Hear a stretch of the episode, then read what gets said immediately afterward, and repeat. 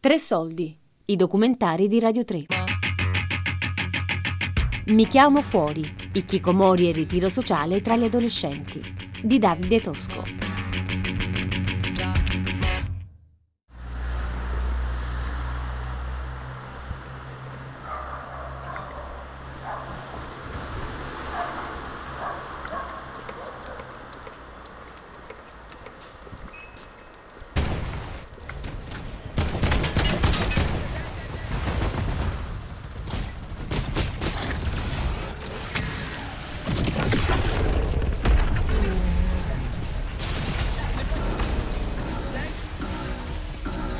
Nella mia miseria sono diventato egocentrico. Praticamente non mi va a genio niente.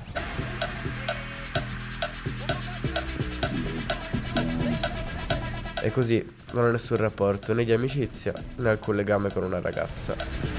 Il sesso per me è una cosa seria e non condivido come viene trattato oggi. È diventato una merce, un'ossessione. Sopra, sopra. C'è un'ossessione.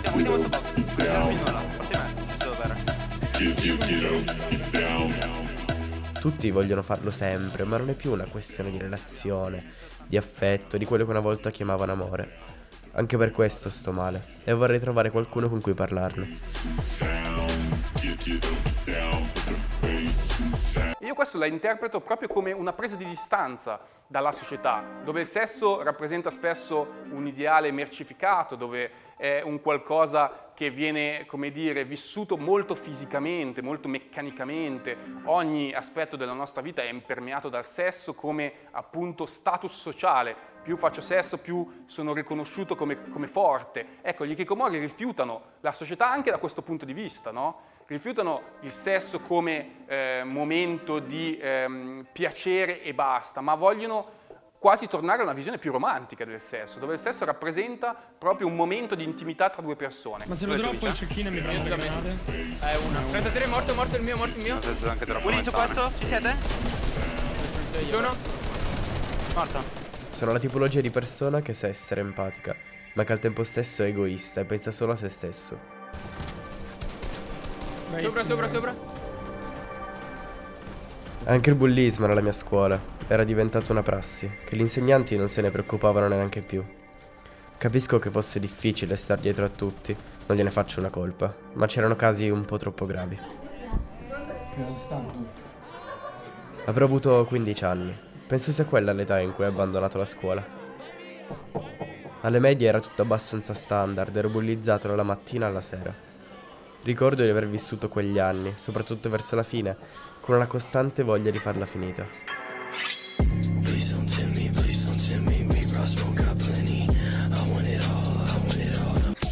Ad un certo punto non facevo che pensare ad altro. Veramente, volevo ammazzarmi.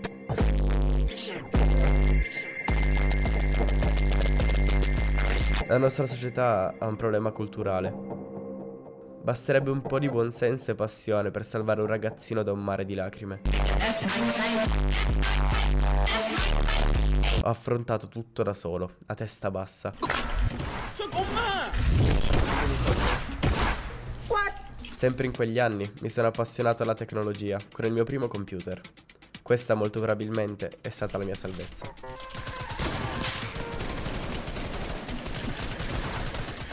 Got one. I'm with you. Got another. Close these. Close these. Above. Above. Above. What the? F- L'Ikikomori di solito inizia con il rifiuto del ragazzo di andare a scuola.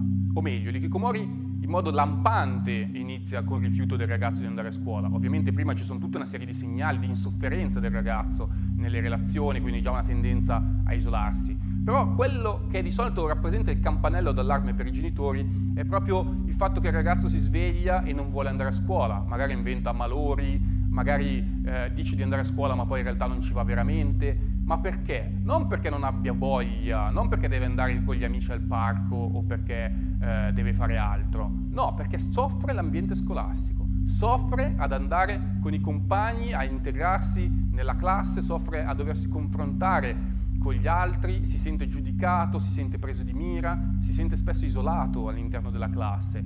Tanto che io dico spesso che l'Ikikomori non inizia con l'isolamento all'interno della camera. L'Ikikomori è già isolato in classe. questa è una cosa importante perché quello che a noi sembra un salto molto netto dalla scuola alla camera spesso per gli hikikomori non è così netto perché loro si sentono già soli all'interno dell'ambiente classe dove appunto non riescono a legare con i compagni, subiscono bullismo, ma spesso non è un bullismo fisico, è un bullismo più che altro mentale, è un bullismo sottile che sfugge anche talvolta agli insegnanti poco attenti. Se prima veniva bullizzato dalla mattina alla sera, ora era solo al mattino. Tornavo a casa e potevo chiudermi davanti al monitor, chat, i primi videogames, un'ancora di salvezza. Inutile dire che le mie giornate passavano così.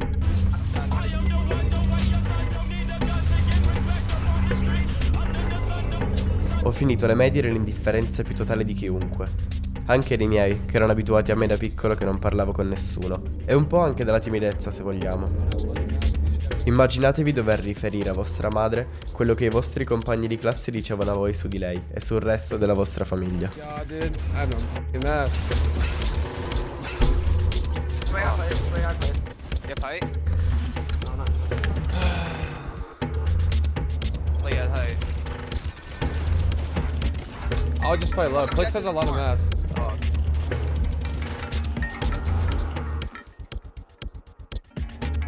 L'altra sera ho litigato tantissimo come mamma. Sembrava impazzita. Mi ha staccato la play e ha lanciato il joystick per terra. Eravamo ad un passo dal livello platino e io ho fatto la figura del cretino a cui la mamma spegne la play. Sì, mi aveva chiamato molte volte per cena. Ma platino! Ci avevo provato. Anzi no, non ero mai riuscito a provare. Mi veniva l'ansia e me ne andavo con una scusa e poi mi allenavo offline. Cioè, non è che me ne fregasse qualcosa. Però, far sbagliare tutti per colpa mia non mi andava e così non lo facevo.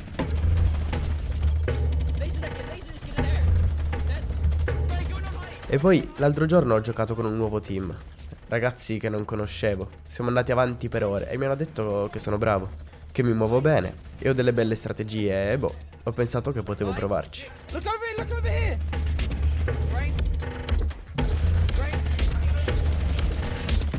No!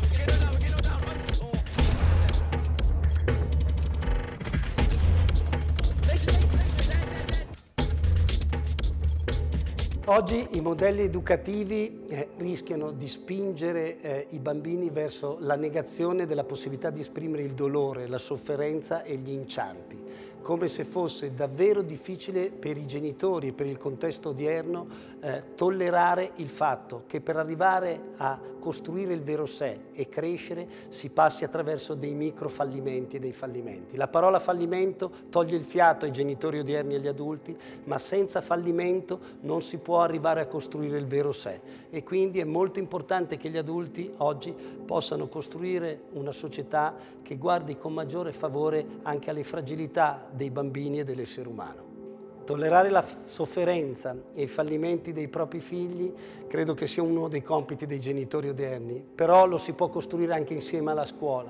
La società oggi è molto competitiva e molto individualista e mal tollera il dolore in generale e anche, come dire, quando il dolore è spesso dai propri compagni di classe. Da questo punto di vista io penso che bisogna lavorare per tollerare meglio la sofferenza e contrastare l'individualismo non solo in rete, ma anche attraverso una presa in carico del dolore dei compagni di classe e dei propri figli.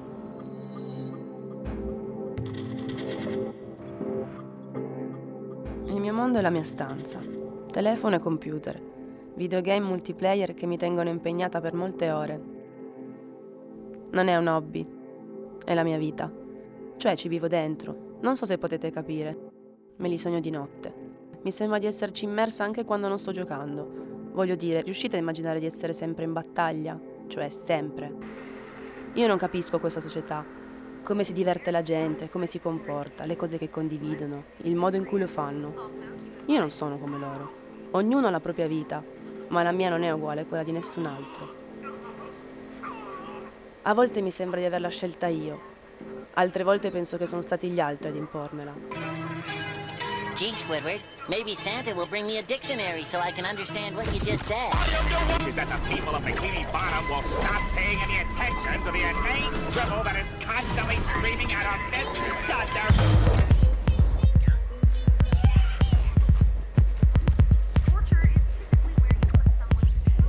Sicuramente un fenomeno in crescita, in espansione, ci sono certamente vari, eh, varie motivazioni di tipo sociale, in particolare quello che noi vediamo quando incontriamo i nostri adolescenti è che è assolutamente aumentata la loro fragilità narcisistica, cioè sono ragazzi molto più in difficoltà a tollerare l'errore, a tollerare la sconfitta che viene vissuta veramente come un fallimento totalizzante che in qualche modo interessa tutto l'essere. Poi un altro aspetto è sicuramente la fragilità di quelle che erano le reti sociali, i riferimenti familiari con famiglie dove i ruoli genitoriali sono più fluidi. I giorni passano, ma per me come fosse un giorno unico, continuo la notte e il giorno, il giorno e la notte. Vivo dentro una scatola ma posso toccare il mondo senza sporcarmi le mani, senza pericolo, senza che nessuno mi veda. Dopo aver lasciato la scuola credevo sarebbe diventato tutto più facile. Volevo stare sola e finalmente potevo farlo. Non è andato come immaginavo. Mi nascondevo in una caverna che diventava ogni notte più profonda e i miei si erano rassegnati dalla disperazione erano passati all'apatia. Poi, a 17 anni, ho pensato che fosse troppo tardi, che oramai non aveva più senso vivere. Avevo perso la partita, avevo abbandonato il gioco, avevo raggiunto il mio livello massimo. Game over. Il mio diciottesimo compleanno è stato sia un anniversario che uno spartiacque. Dopo un anno di solitudine, ormai mi immaginavo che sarei appassita lentamente, sarei invecchiata nell'insensatezza dell'isolamento.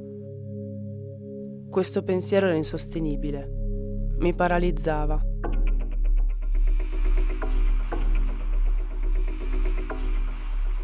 Ero in un film horror che scrivevo io, avevo troppa paura, troppa vergogna. Alla festa c'era tutta la mia famiglia riunita, che mi guardava con amorevolezza. Nessuno mi giudicava, tutti volevano che tornassi fuori dal mio guscio. Quel giorno ho scoperto che volevo vivere, che volevo ritrovare un senso negli altri. Volevo essere riconosciuta per chi ero, volevo essere me stessa, accettarmi e fidarmi degli altri. Ma non sapevo come fare e quindi faticavo a vedere un futuro. Una cosa mi ha aiutata, sapere che i miei genitori e i miei amici non mi avrebbero mai abbandonata, non avrebbero permesso che mi lasciassi andare.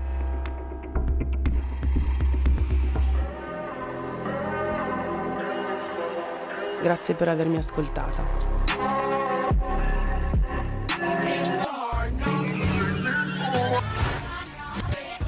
Mi chiamo fuori, i Kikomori e ritiro sociale tra gli adolescenti. Di Davide Tosco.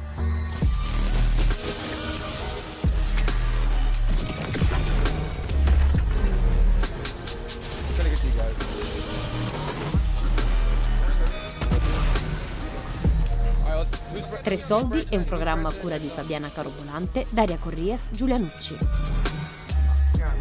Tutte le puntate sul sito di Radio 3 e sull'app RaiPlay Radio.